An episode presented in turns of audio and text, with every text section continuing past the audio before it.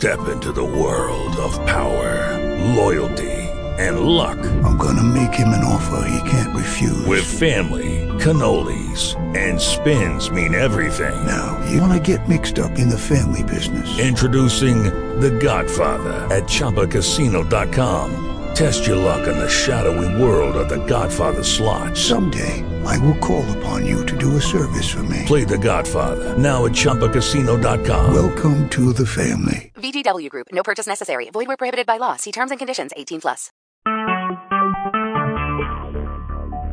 Talk shoes. Recorded live. Good evening. I want to welcome you to the worship service of the Homerville Church of Christ. If you are listening to this in the archive, we'll be with you in about three minutes.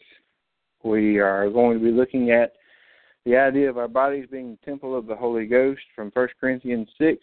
Hope you find everything in accordance with the New Testament pattern. If you have any questions, please feel free to leave them in the chat box or on our Facebook page. Thanks for stopping in.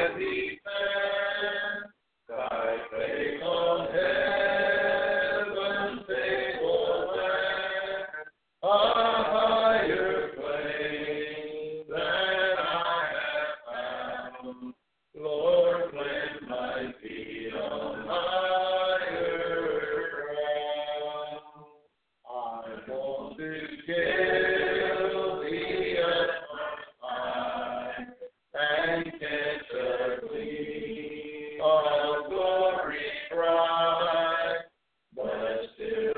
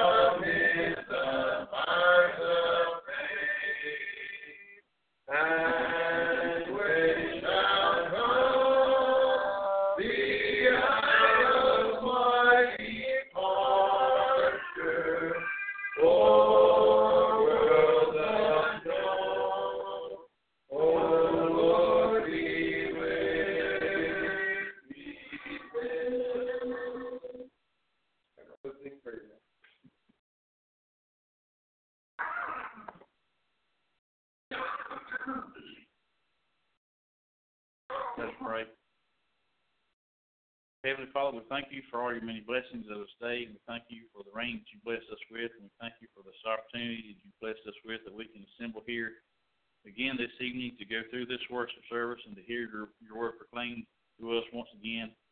Pray to be with Brother Andrew this evening as he brings your word to us, that he would have a recollection of those things that he has prepared, that we can take these things to heart, that we can be better Christians, we can help lead others to you pray to be with those who were mentioned a few moments ago on our that are battling cancer and various diseases and, and other ailments. We pray that you bless them, that they can receive the care that they need, that, that, that their health can be restored to them if it be your will.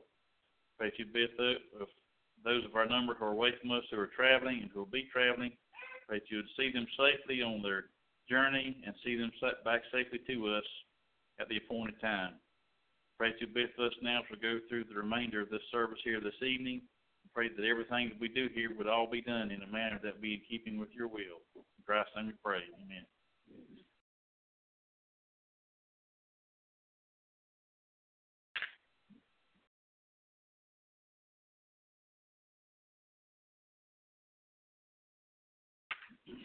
For the lesson this evening, we'll sing them 412. 412.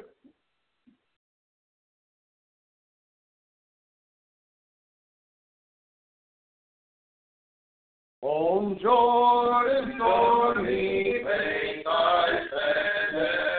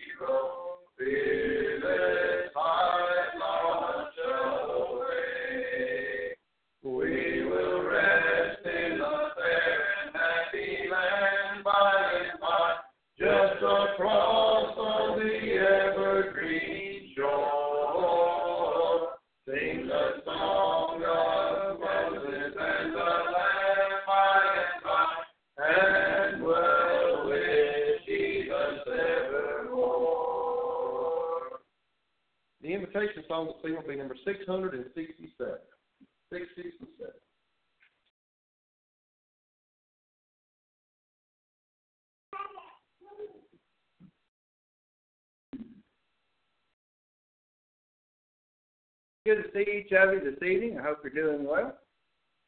I said we're going to look at Job this evening, but I decided I didn't feel like doing that. And I wanted to take a break from that. We'll come back come back to that in a couple of weeks, Lord willing. And uh, appreciate those of you who will be filling in. In the meantime, you might want to open your Bible to 1 Corinthians chapter 16, not 16, 6. 1 Corinthians chapter 6. A couple of weeks ago, I was assigned the topic, actually before that that it was assigned, but I was assigned the topic to speak on uh, the summer series that they have at St. Mary's, uh, being stewards of our bodies and our abilities. And I that's they gave me that and they gave me three verses and they said, Go to it. So I didn't really they didn't give any idea exactly how they wanted me to go about this. They and so I was left up to my own devices in, in figuring out how to cover it. And in doing so, it was a very interesting study, and it's led me to want to do some more study in the book of First Corinthians. And it's interesting to see the way the various themes are interwoven, and then little by little, here's this topic and here's that topic, but all throughout it, these ideas of being faithful to God and spiritually minded are found interwoven throughout the whole thing. And so, in thinking about this, initially, just the idea of stewardship, my mind left the passages that they gave and turned to Matthew 25. And we won't take the time to read that because that's not the point of the sermon this evening, but when you go back to Matthew 25, you read the parable of the talents. And you recall that the, the, the owner gives the talents to the, the three men as they had the ability to handle them. And he gave the one the five talents, to another the two talents, and to one more the, the one talent. And he went on his journey. When he came back, he, he called them in to give an account of the things over which he had put them in authority.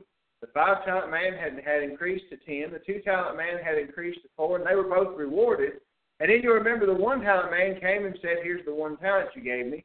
I knew you were a hard man and that you sow where you didn't reap. And I was afraid, and so I buried it. And, and so here's what you gave me. And he made several accusations against the, the his uh, his boss, if you will. And uh, those accusations were unfounded. But those accusations, in and of themselves, uh, he is told, should have motivated him to have done something.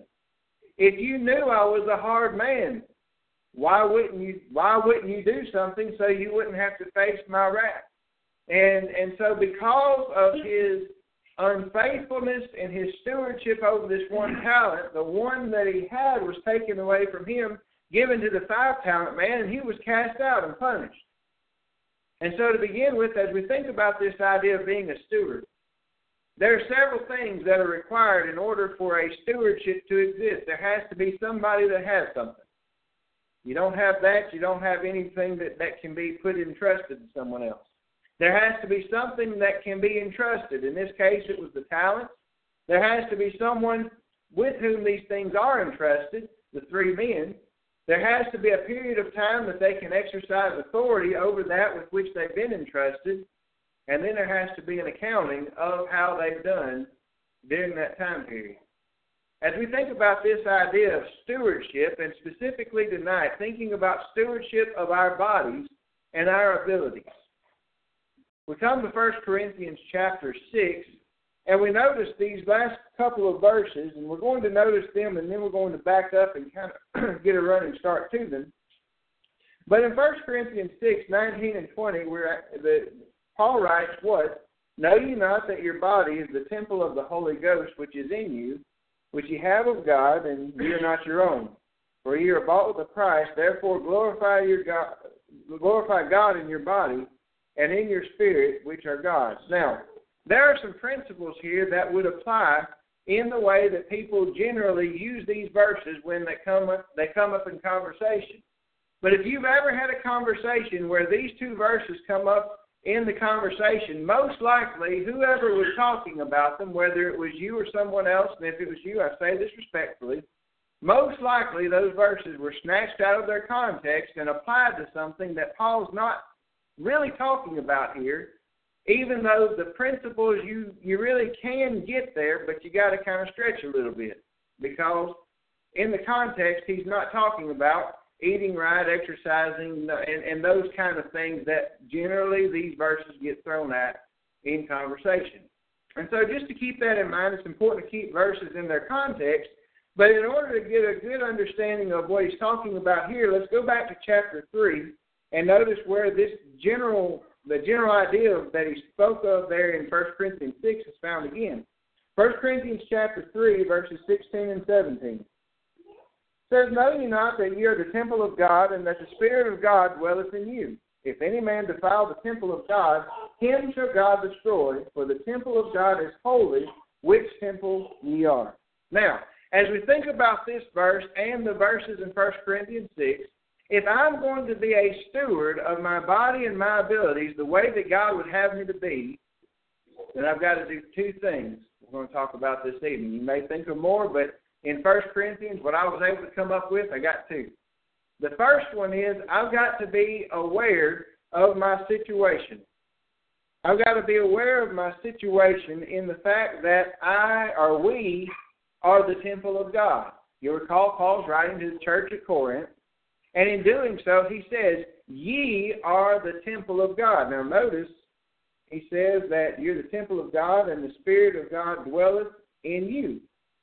And we understand that as Christians, when we obey the gospel, that is, by faith that comes by hearing God's word, we are led to repent of our sins, to turn away from the things of this life, to live for the Lord. And that's Acts 2.38, Peter told those who were present on the day of Pentecost to repent. We understand that leads us to confess the name of Christ. In Acts 8.37, we read of the Ethiopian eunuch making that good confession that Jesus is the Son of God. And in doing so, acknowledging his desire to be saved by him and to submit to his authority. And immediately he was baptized, and then he went on his way rejoicing after that. And when that takes place, according to Acts chapter 2 and verse 47, the Lord adds us to his church. We can't join it, we can't be voted in. The Lord puts us in his church upon our obedience to the gospel. And in, in this, we have a spiritual institution. We mentioned this morning in 1 Peter chapter 2 that it's a, a living spiritual building. He calls it a, a, a build up a spiritual, uh, a spiritual house made of lively or living stones. And so the Lord's temple today is a spiritual temple. It's not a physical building on the earth, but it's His people in whom He dwells. And we'll talk about that indwelling a little bit later. But notice he says, If any man defile the temple of God, him shall God destroy.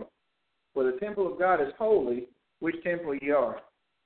It's interesting over and over again as you go through Scripture. Yes, God wants us to be blessed, or sometimes we say happy instead of blessed. But the emphasis is not simply on me being happy. I get to do what I want to do, and and that and God wants me to be happy. And that's usually how that conversation goes. But God wants us to be holy. He wants us called out or to answer the call to come out of the world and be in service to Him. And in doing so, we can't do things our way any longer. We've got to submit to His authority, which has been revealed to us through the Scriptures, what we must do in order to be pleasing to Him to be His people, to, to be saved from our sins, to worship, to exist in the organization of the church. All of these things are authorized through the Scripture. And we understand we've got to do it His way or it's unacceptable. As we think about this situation, there's work involved in this situation. And as I'm as I, I come to the realization that as a member of the Lord's body, the church, I've got to be mindful of my work. Now, that takes us back to verse 5 in chapter 3. 1 Corinthians 3 and verse 5. And in being mindful of this work, he says, Who then is Paul and who is Apollos, but ministers by whom you believe, even as the Lord gave to every man? I've planted, Apollos watered, but God gave the increase. So then neither is he that planteth anything, neither he that watereth, but God giveth the increase. Now he that planteth and that and he that watereth are one, and every man shall receive his own reward according to his own labor. For we are laborers together with God. Ye are God's husbandry, ye are God's building. Here he speaks of the spiritual nature of this work. He talks about planting and watering. He uses this agricultural illustration. And to go along with this idea, We'll just reference the tomatoes. They worked out good as illustrations before. We'll use them again tonight. while I was gone to Bible camp, I asked Brother Brian and I asked Brother Arnold when you had opportunity, just kind of check on them, make sure they're they're getting water and and that nothing's happened to them that's going to mess them up. And and I appreciate that that watch those watchful eyes and the help, and make sure that that that's the way it needs to be. And and Lord willing, if it all works out, we'll have some tomatoes before long. We've got some green ones growing right now. And so they helped me with that. A few weeks before that, I'd gone to the store and and the Bonnie Company, they had done the work in in planting them and getting the seeds started. And I bought the plants, I got the dirt, and Miss Everly helped me out with that. And I put it all together and did that work. They did that work while I was gone, and so there's been work going on. And in the meantime, I've got a sprinkler. It's doing some work too. All of us were working together so that one day we'll be able to have tomatoes. Now, who's better than any than the others in that equation? Well, I'm not better than them. The plant company's not better than us. The sprinklers playing just as much a role in this as anybody else, and they helped out too. We're all working together for the same goal, and that is ultimately to have some tomatoes on Sunday afternoon. I know some of y'all don't care anything about that. But for those of us that do, that's what we're working on. What's the point? Paul says, I planted, Apollos watered, but God gave the increase. Paul wasn't working in competition with Apollos or vice versa. They were working together, and they were working together with God so that these people could be saved from their sins and become mature Christians. They were working together for a spiritual goal. Oh, by the way, God put the life in the plant. None of us did that. It's He that gives the increase, even when we think about agriculture today. It's a spiritual work. And as we think about this spiritual work, we've got to keep in mind the idea of work. When I was planting those tomatoes, I sweated a little bit. When I woke up the next day, my arms were a little tired because they don't use a shovel every day. And so there's this work involved in, in growing something. And when we think about Christians, there's work involved in growing Christians and reaching out and spreading the gospel. And as we think about that work, we've got to keep in mind as a member of the Lord's body, I'm supposed to be involved in that work. And if you're a member of the Lord's body, you're supposed to be involved in that work. Now, have you ever been around a job site and there's one one or two people there, maybe they're not really sweating, they don't get tired like everybody else? It happens. They're keeping their pockets company and they say, yeah, we need to do this or that, and it's not because they're in a position of authority. It's just they figured out where to stand, so they don't have to use the shovel quite so much. When it comes to the Lord's work, let us strive to our best not to be that person, because there's work for everyone. It may not be that you preach. It may not be that you serve as an elder. It may not be that you serve in a, as a Bible class teacher but there's work for you to do, and it's a spiritual work. And it's important to keep in mind the spiritual nature of this work. Sometimes people come by and they say, Well, we need some help. And certainly we should help them if we have the ability and we can see that it's a reasonable request. We have the means to help out. We should help. We've got to be good stewards of what God has blessed us with. But at the same time, we've got to keep in mind we're not here to feed everybody. That's not the reason the Lord instituted the church. It's a spiritual institution for the salvation of souls.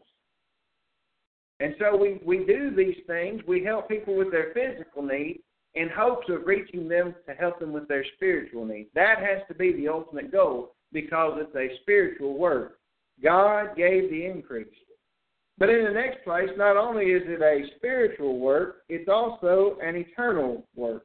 In verse 10, there in chapter 3, says, According to the grace of God which is given unto me, as a wise master builder, I have laid the foundation, and another buildeth thereon. But let every man take heed how he buildeth thereupon. For other foundation can no man lay than that is laid, which is Jesus Christ. Now, if any man build upon this foundation gold, silver, precious stones, wood, hay, or stubble, every man's work shall be made manifest, for the day shall declare it because it shall be revealed by fire, and the fire shall try every man's work of what sort it is. If any man's work abide, which he hath built thereupon, he shall receive a reward. If any man's work shall be burned, he shall suffer loss, but he himself shall be saved, yet so as by fire. And then he goes on into what we've been talking about. Now, there's been some some problems that have come from these verses, and, and we've got to keep in mind what he's talking about. He's talking about those who, as he has done, have been building these spiritual buildings. Now, there's two ways to look at this spiritual building. There's the church and how we're all come to, we all come together as lively or living stones. But then each one of us has a spiritual house. We're building our spiritual house as we study God's word and we apply it to our lives. And he says that as as as one who's a master builder, speaking of himself, how he's built upon the foundation and then another builds thereupon. He says every man uh, he speaks well he speaks of those who would build with these various building materials gold, silver, precious stones, wood, hay, and stubble. Now obviously the uh, the gold, silver, precious stones, those are going to be the better building materials. And we've seen you've seen pictures and, and maybe television shows where people who uh, have lots of money, more money than it seems like they know what to do with. Maybe they've got gold faucets and fixtures all throughout their house, and it looks nice, but I don't figure I'll ever have that in my house. But you have these folks, he says, in these spiritual buildings, they're building with these precious materials. Then you have these other folks, and they're going to be building with these lesser materials wood, hay, and stubble. And every man's work is going to be put to the test. That is, it's going to be tried by fire. Obviously, which ones are going to last? The gold, silver, and precious stones. The others will be burned up. Now, you think about Paul as he would labor spreading the gospel. He would go and he would teach people, and he would start with the foundation of Christ and then continue to build, and then, then others would continue to build in each of those individual Christians. Paul has no control over whether or not those individuals are truly converted. He has no control over how they continue to build after he moves on. But one day he would be able to see the result. And if they had built with good materials and if they had built the way they needed to spiritually, then their spiritual house would, would continue. That is, they would be rewarded in eternity by going to heaven. On the other hand, if they had not used those those those uh, good building materials, the, the the more su- superior building materials, it's not going to last. If they become unfaithful, if they turn away, or or what, whatever the case is that causes them to turn away from from Christ, they're going to lose their soul because they were not faithful. However, he says, if, if any man's work shall be burned, he shall suffer loss, but he himself shall be saved, yet so as by fire. Because the, the, the way this works is, Paul's not going to lose his soul because someone he taught loses their soul. He'll suffer loss. It'll be a tragedy because the soul has been condemned to hell. But Paul has followed the command given to him to spread the gospel.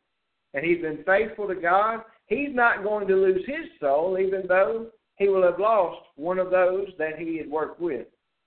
And for you and me today, as we think about the spiritual work, we've got to keep in mind the eternal nature of it. We're not just dealing with things of the here and now, we're dealing with things of the there and then. And as we think about our efforts to reach those who are lost, we've got to keep in mind just how important it really is because their souls are at stake.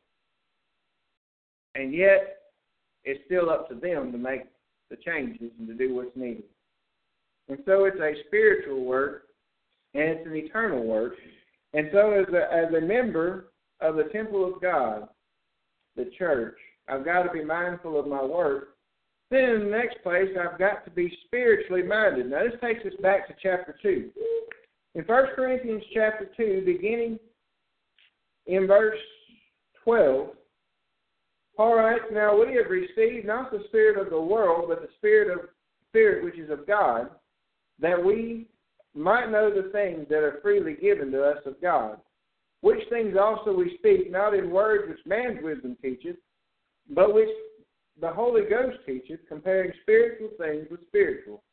But the natural man receiveth not the things of the Spirit of God, for they are foolishness unto him, neither can he know them because they are spiritually discerned.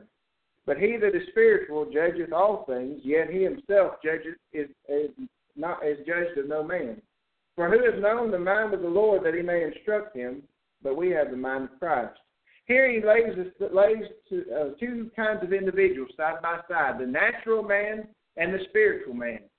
The natural man is one who looks to, to discern the things of this world by themselves, simply by seeing the, the way they are and trying to come to the conclusions by only things that are of this world. The, the results of this, he says, first of all, are foolishness. Verse 14, notice he says, For they are foolishness unto him, neither can he, can he know them because they are spiritually discerned. His foolishness is that the spiritual things, they're, they're of no use. And the end result is that he, the things that he comes to, the conclusions he reaches, are useless. You go back to uh, go on into chapter three, verses nineteen and twenty, or nineteen through twenty-one. Notice the result. Let no man deceive himself. If any man among you seemeth to be wise in this world, let him become a fool that he may be wise. Now, come back to that in a second. For the wisdom of this world is foolishness with God. For it is written, He taketh the wise in their own craftiness. And again, the Lord knoweth the thoughts of the wise that they are vain. Therefore, let no man glory in men. Their foolishness, and their, their, because their end is vain, it, it's infinite. When you think about the results of worldly thinking, and you think about what we're told, true science, which is not true science, but what we're told, true science says there's no room for the Bible. True science says that God cannot exist. That's not true science. True science follows the evidence as um, well the CSI people on television shows follow the evidence. True science follows the evidence, and as we do that and we consider all of the evidence, we find that these these claims are not true. They they cannot be substantiated, and it results in, in vanity. Why is it that we're having the discussions we're having today? Why is it that we're having to explain that a an unborn baby actually is a person? Because instead of listening to God, man has tried to figure it out on his own. Why are we having the, the problems we're having today? Because man has tried to figure it out. And notice the failures of this kind of thinking. Back in the beginning of chapter 3, it says, My brethren could not speak unto you as spiritual, but as unto carnal, even as unto babes in Christ, I fed you with milk and not with meat, for hitherto you were not able to bear it, neither yet are ye now are ye able. For ye are yet carnal, for whereas there is whereas there is among you envying and strife, divisions, are you not carnal and walk with men? For while one says I am of Paul and another I am of Apollos, are you not carnal?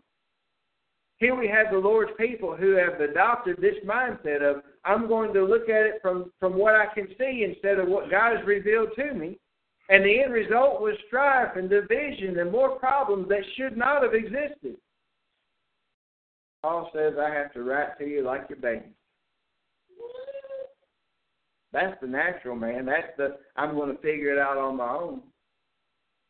But let's look at the spiritual man now. Again, in verse 14 or 15 says, But he that is spiritual judgeth all things, yet he himself is judged of no man. The spiritual minded man or woman listens to what God says and, and is able to give an accurate accounting of the value. A spiritually minded person recognizes that the things of this world are only temporary the power, the wealth, and prestige that can be accumulated will not last. And therefore, the spiritually minded person will put an emphasis on those things that are of God and will be judged of no man. No one can make those accusations. No one can can um, will hold him account, accountable because he recognizes he's accountable to God and not to man. He says we have the mind of Christ. And so the spiritually minded man, again, there's foolishness associated with him. 1 Corinthians chapter 3 and verse 18, let no man deceive himself. If any man among you seems to be wise in this world, let him become a fool, that he may be wise. Now, the, the, the natural man says, well, you Christians, you just have your Bible as a crutch. You Christians, you pray to God, but He can't do anything for you because He doesn't exist. That's what we're told. But here, Paul says if you want to be wise, you've got to become foolish in the eyes of the world. And in doing so, we, we open up and have access to the wisdom of God. He goes on in verse 21 says, Therefore let no man glory in men, for all things are yours. Whether Paul or Apollos or Cephas, the world, life, death, things present, or things, things to come, all are yours, and ye are Christ, and Christ, and Christ is God. If we think about this, we find that not only will is there is does the spiritual spiritual man have foolishness in the eyes of the world, but the spiritual man also has access to a fortune. Now it's not a fortune of gold, but notice as he says, all things are yours. And he talks about the things that Paul had done, Apollos and Cephas. And he, thinks that, and he speaks of all the things that really they had access to in their daily lives. They would recognize, being spiritually minded people, those who were or who would be, would be able to recognize the true value of the things of this life, but also the things that had been revealed to them by their teachers to whom they were holding so dearly. And you may have been taught by Paul, and I may have been taught by Apollos, but we have access to all the blessings that, that they all have to offer because they all come to us from God. And in obeying the gospel, we become Christians. We belong to Christ. And in being Christ, we belong to God because He sent Jesus to die on the cross. And Jesus was in submission, complete submission to the Father. And in following Jesus, then we're also going to be in complete submission to Him as well. And so there's a fortune. And we are able to recognize as we learn more of the will of God what truly is valuable. And we're able to enjoy the blessings to their fullest extent by following God and recognizing and being spiritually minded individuals. And so, if I'm going to be a steward of my body and my abilities, the first thing we learn here is that we are the temple of God. That is, the church is the temple of God, and we are members of that church. And as members of that church, there's work for us to be involved in. It's a spiritual and eternal work. And we must be spiritually minded. We must focus on the things that are spiritual instead of those things that are physical. We deal in those things, but we focus on the spiritual. And again, we turn back to that verse, the, the verse there, chapter 3 and verse 17 where Paul tells the, the Corinthian Christians, if any man defile the temple of God, him shall God destroy, for the temple of God is holy, which temple ye are. It is important for us to do it God's way. If we fail in that, we will fail ourselves and others. But in the next place, coming back to 1 Corinthians chapter 6, not only is the church the temple of God, but Paul says that my body is the temple of God. In verse verse 19 of chapter 6, he says, What know you not that your body is the temple of the Holy Ghost which is in you, which you have of God, and ye are not your own? As we think about this, first of all, the idea that my body is the temple of the Holy Ghost. Again, in the context, Paul isn't saying go out and run three miles and start eating salads. He's talking about spiritual things. Should we take care of our bodies? Yes, we should. But the focus here is taking care of our, our ourselves spiritually and the fellowship that we have and the connection that it has with our bodies. And so, thinking about this, my body being the temple of the Holy Ghost, the first thing I've got to realize is I'm possessed. Now, not like we would think about. I'm not doing things contrary to my will, and neither are you. No one else is. But we're possessed. Notice he says, Ye are not your own. You're not your own. But now, wait a second. I'm an American citizen. Nobody tells me what to do. I have freedom. I have rights. That's not what Paul says. He says, I, as we sing in the camp, in the camp songs, I am mine no more. You and I decided we wanted to become Christians. We said, I'm not the one in charge anymore. I'm going to submit to the authority of Jesus that has been given to him by God. I belong to him. I am mine no more. Ownership belongs to him. His name's on the paperwork. And not only is there this matter of possession, but also the matter of operation. He says that the Holy Ghost, which is in you, we're the temple of the Holy Ghost, which he says is in you.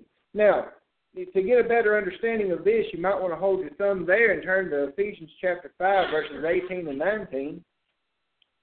Ephesians 5, verses 18 and 19, here we're told, And be not drunk with wine wherein is excess, but be filled with the Spirit, speaking to yourselves in psalms and hymns and spiritual songs, singing and making melody in your heart to the Lord. Now, notice he says, Don't be filled with wine, but be filled with the Spirit. Now, let's look at the parallel in Colossians chapter 3 and verse 16. He says, Let the word of Christ dwell in you richly in all wisdom, teaching and admonishing one another in psalms and hymns and spiritual songs, singing and making or singing with grace in your hearts to the Lord. How is it that the Holy Spirit dwells within the Christian? We're told that he does so by the word. And in Romans chapter 8, we're told that when we take his word and we lay it aside, lay it aside the way we live our lives and we compare the two, we're able to know whether or not we're being led by God in our lives. So the Holy Spirit dwells in us in so much as the Word dwells in us, which means I've got to read and study God's Word so that I can know what the Spirit has revealed and benefit from those instructions that have been given to us by God. He has ownership and operation, but He only operates in so much as I submit to His will. And I have the freedom of choice. And so, recognizing this, I shouldn't work against what He's trying to do in my life. I should submit, I should study, and I should be active in His Word, following the instructions that have been revealed. I am possessed. I belong to the Lord. But not only does he say that we're possessed, he goes on to say that we've been purchased. Verse 20, he says, For you're bought with a price. Therefore glorify God in your body and in your spirit, which are God. Now, if we go back and notice this, this uh, purchase price, verses 9 through 11, he tells them in uh, 1 Corinthians 6, verses 9 through 11, Know ye not that the unrighteous shall not inherit the kingdom of God? Be not deceived, neither fornicators, nor idolaters, nor adulterers, nor effeminate, nor abusers of themselves with mankind, nor thieves, nor covetous, nor drunkards, nor revilers, shall, uh, nor extortioners shall inherit the kingdom of God, and such were some of you. But ye are washed, but ye are sanctified, but ye are justified in the name of the Lord Jesus and by the Spirit of our God. How was it that these Corinthian Christians had been cleaned up?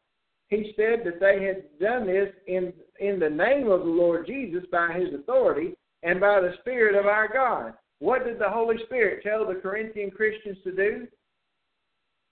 Repent of their sins, confess the name of Christ, and be baptized so that the blood of Jesus could wash away their sins. In the book of Romans, Paul lays Jesus' death and our obedience to the gospel side by side we bury that old man of sin who has died, just as Jesus died and was buried. We contact the blood he shed in his death, John 19:34, having our sins cleansed by the operation of God and, and arise to walk in newness of life. There's nothing special about the water. It doesn't matter where it came from. It doesn't matter how clean or how dirty it is. As long as we're able to be buried in in that water, and arise and walk in newness of life. The Lord has said our sins are washed away, and He adds us to the church, and that's exactly what they had done by the authority and instructions of God there at Corinth. And so the purchase price is the blood of Jesus. But also notice not only the price, but also the purpose of this. In verse in verses uh, well there in verse twenty says, Therefore glorify God in your body and in your spirit. Now, if you go back in verse 13, he starts making an argument. And he speaks, uh, he says, meats for the bellies and bellies for the meat, but God shall destroy both it and them. Now, uh, the body is not for fornication, but the, but for the Lord, and the Lord for the body. And God has raised, both raised up the Lord and will also raise up us by His own power. Know ye not that your bodies are, mem- are members of Christ? Shall I then take the members of Christ and make them members of an harlot? God forbid. His point here is this: the, the, the argument was could be made and possibly was being made. God made our, us have an appetite, and He made food to fulfill those appetites. Therefore, there are other desires, uh, sexual desires. God made those, and therefore, to partake of these things over here, commit fornication, with it, meat for the belly and the belly for the meat. The one was created for the other. And he says, God forbid. Because there's nothing sinful about eating food. God made that that's the that's the way God made that for us to take care of those desires, those needs. However, when it comes to the, the sexual desires, God has given instructions and commands on how those are to be fulfilled. Fornication is never okay. It is always a sin. The two do not parallel. And so for them to use this same argument so that they could go to the temple to the temple priestesses and participate in their immorality was unacceptable. But it would join them not only physically but also spiritually to the sinful behavior. Verse 16, What? Know ye not that, that he which is joined to a harlot is one body? For two, saith he, shall be one flesh. Now, he's not saying that someone who would participate in this would become married to a harlot, but the idea that they're joined together, they become one. But he that is joined unto the Lord is one spirit. And so here we have those who would participate in this in fornication, and we have those who are joined to the Lord. Both are united with the one to whom they've joined. And he says you can't join with both. Flee fornication. Every sin that a man doeth is without the body, but he that committeth fornication sinneth against his own body. And then he asks the question and tells them, Don't you know that your body is the temple of the Holy Ghost? The purpose is for us to glorify God. The only way for us to do that is to be joined to Christ.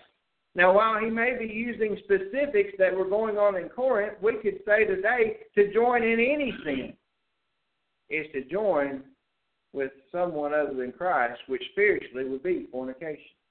We cannot join to, the, to those things. We've been joined to Christ in our obedience to the gospel. And in doing so, we are no longer ours. We're His.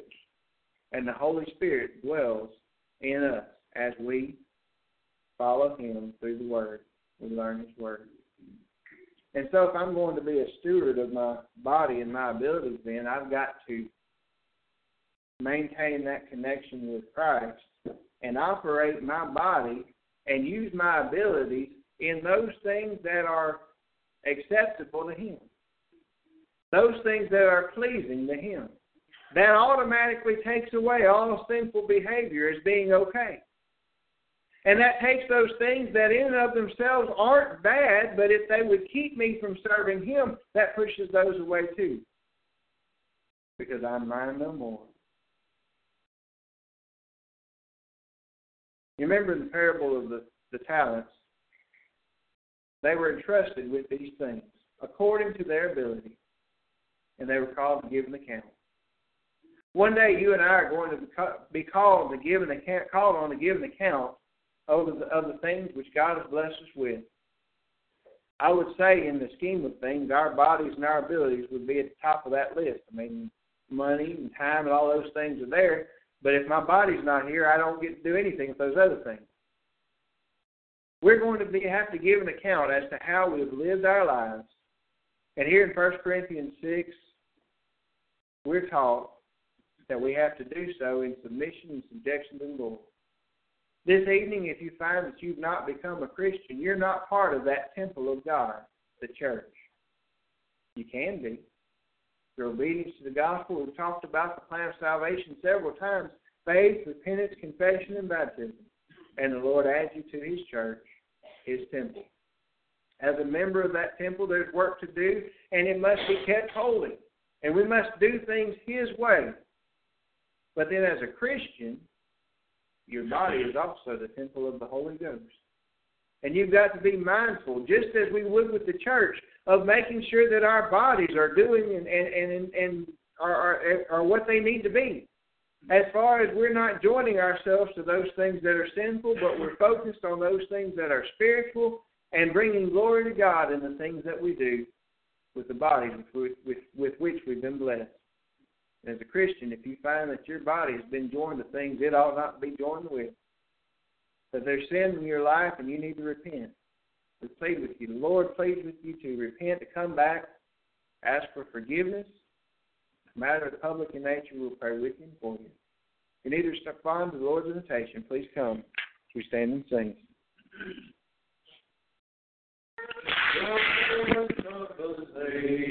the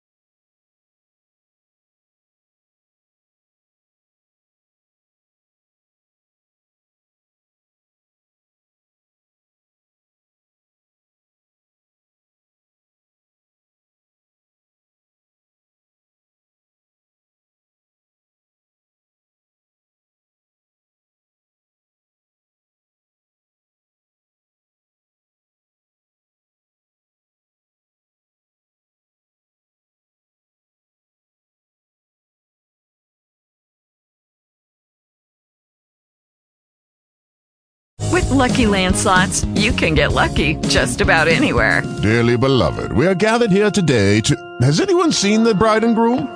Sorry, sorry, we're here. We were getting lucky in the limo and we lost track of time. No, LuckyLand Casino, with cash prizes that add up quicker than a guest registry. In that case, I pronounce you lucky. Play for free at LuckyLandSlots.com. Daily bonuses are waiting. No purchase necessary. Void where prohibited by law. 18 plus. Terms and conditions apply. See website for details.